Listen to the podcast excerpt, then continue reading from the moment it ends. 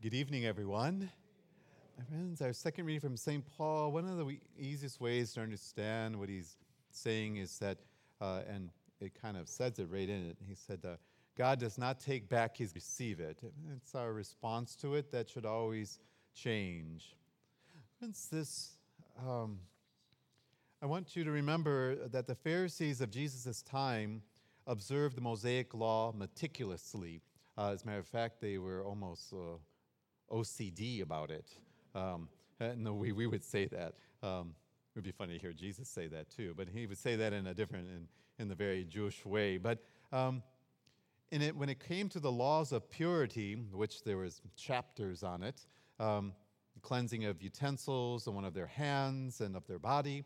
Um, why am I bringing this up? Remember, I've told you before, when you, uh, when it comes to our lectionary, which we hear from, which is the Bible, you sometimes you need to read the chapter before or the paragraph before and the paragraph after to get a better understanding of what the gospel is getting at. And uh, what happens immediately before today's account that we read is the Pharisees observed Jesus' disciples eating without washing their hands. And that is a violation of the Mosaic purity laws.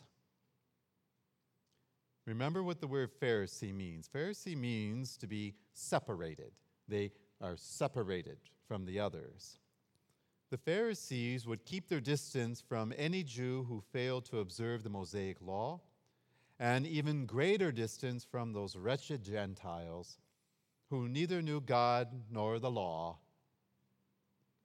The encounter between the Pharisees and Jesus over this minor, in my words, purification rite sets the context for what is happening now in this reading for this evening with the Canaanite woman. She is considered to be a Gentile, and she is an outlaw to the Jews. Oddly enough, she is the one considered to be separated from them. See the play that's happening. Pharisees are the ones separated because they're so good, and uh, because that's how they understood themselves. And here we have the Canaanite woman who is a pagan and a Gentile. She is considered to be an outcast by the Jews. Today's gospel account can be a bit confusing and sometimes even disturbing, particularly in its language and its tone. Both of these seem uncharacteristic of the Jesus that we often read about. Uh, Jesus, who has just been criticized for not following tradition, because when you read, he tells them, why is it that your disciples do not follow tradition and they eat with dirty hands? I'm looking at where are the children at. The children will be here tomorrow, so I'll be able to have some fun with them tomorrow. Here what's happening now, Jesus, it seems that he is strictly adhering to the tradition and refuses to speak to the Gentile woman.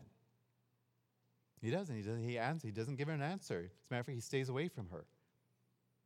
Jews were not supposed to speak to non-Jews. Rabbis would not talk to a woman in public. Not even their own wives. Can you, I had to go look that up and make sure that was right. Not even their own wives. The Canaanite woman, uh, ooh, she belongs to a tribe that is hostile to Jews. She doesn't know this rabbi. No one seems to know her, really, uh, and uh, so you can see what's stacking up against her. However, the Canaanite woman is persistent. She is undeterred by Jesus' silence. She pleads with him to help her. Jesus' reply uh, is even more unusual, using language that uh, we would find offensive today, and yet I would question, do people find such language offensive? Because I see an awful lot of it on T V. I see an awful lot of it in the politics.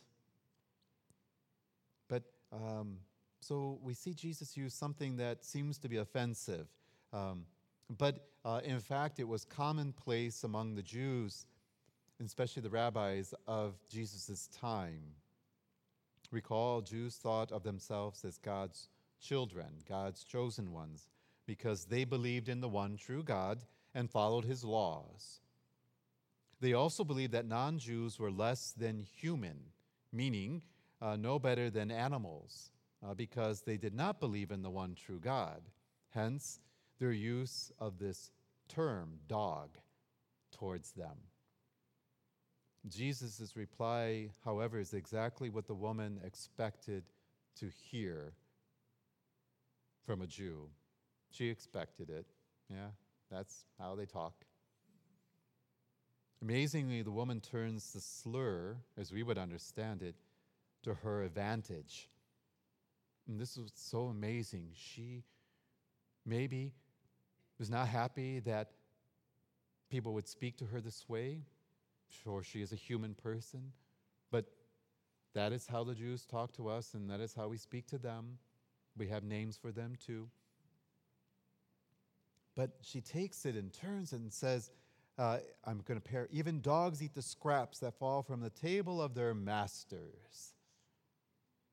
She takes power over her words and over the slur that is commonplace in her neighborhood. Jesus responds, "Woman, great is your faith," and grants her request. Ironically, it is within the Gentile world that Jesus encounters people of deep faith. Matthew shows this by the Canaanite woman's address to Jesus, referring to him as Lord and Son of David. You guys, these should automatically be flags to you. Lord and Son of David, those are messianic terms that the Jewish people should have been using with Jesus, but refused to do it, or were too ignorant. Careful reflection on this gospel account, one can see the contrast between the Pharisees' lack of faith, their lack of recognition of Jesus, and the acknowledgement of the pagan woman. Her use of this tells us something. She recognizes something about this rabbi. There's also a contrast between the woman and the apostles. Although rebuffed at first, the woman approaches again. And we're told she pays Jesus homage. She falls before his feet, a sign of worship. Before any miracle happens, she falls before him.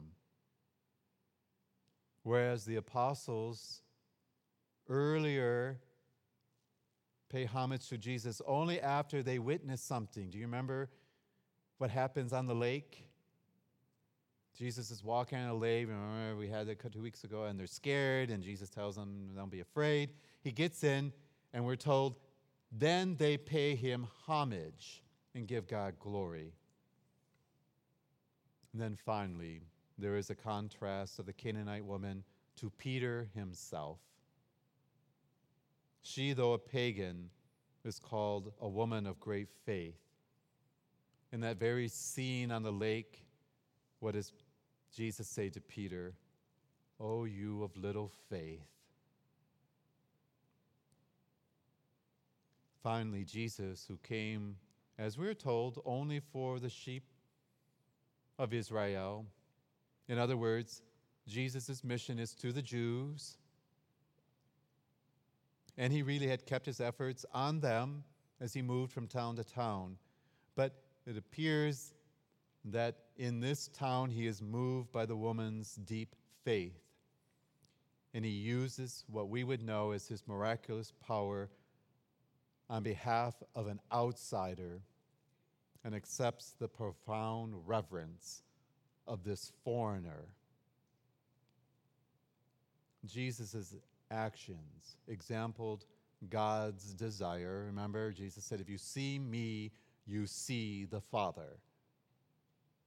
Jesus' action examples God's desire for the salvation of all peoples and his care for all of his creation. And my friends, Matthew is a Jew, so this is strange to him, the notion of the universality of God's saving plan for all peoples. And yet, our first reading is baffling because it's the great prophet Isaiah.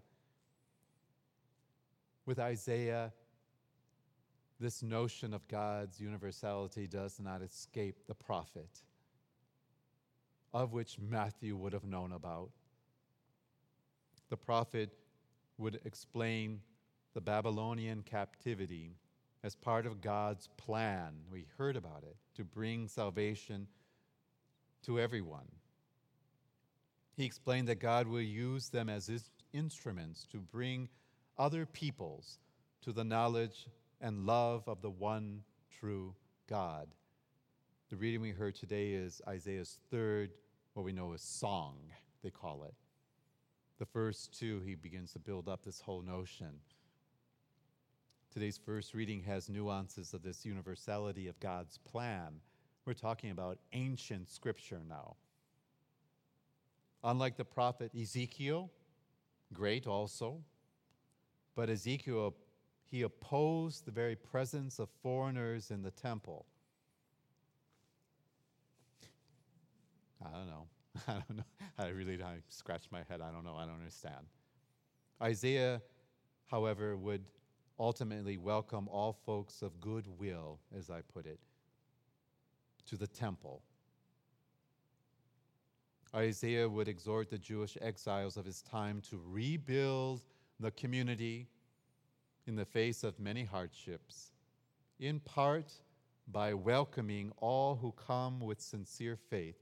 As we're told in that reading, anyone who will come and worship God, he will accept their sacrifice.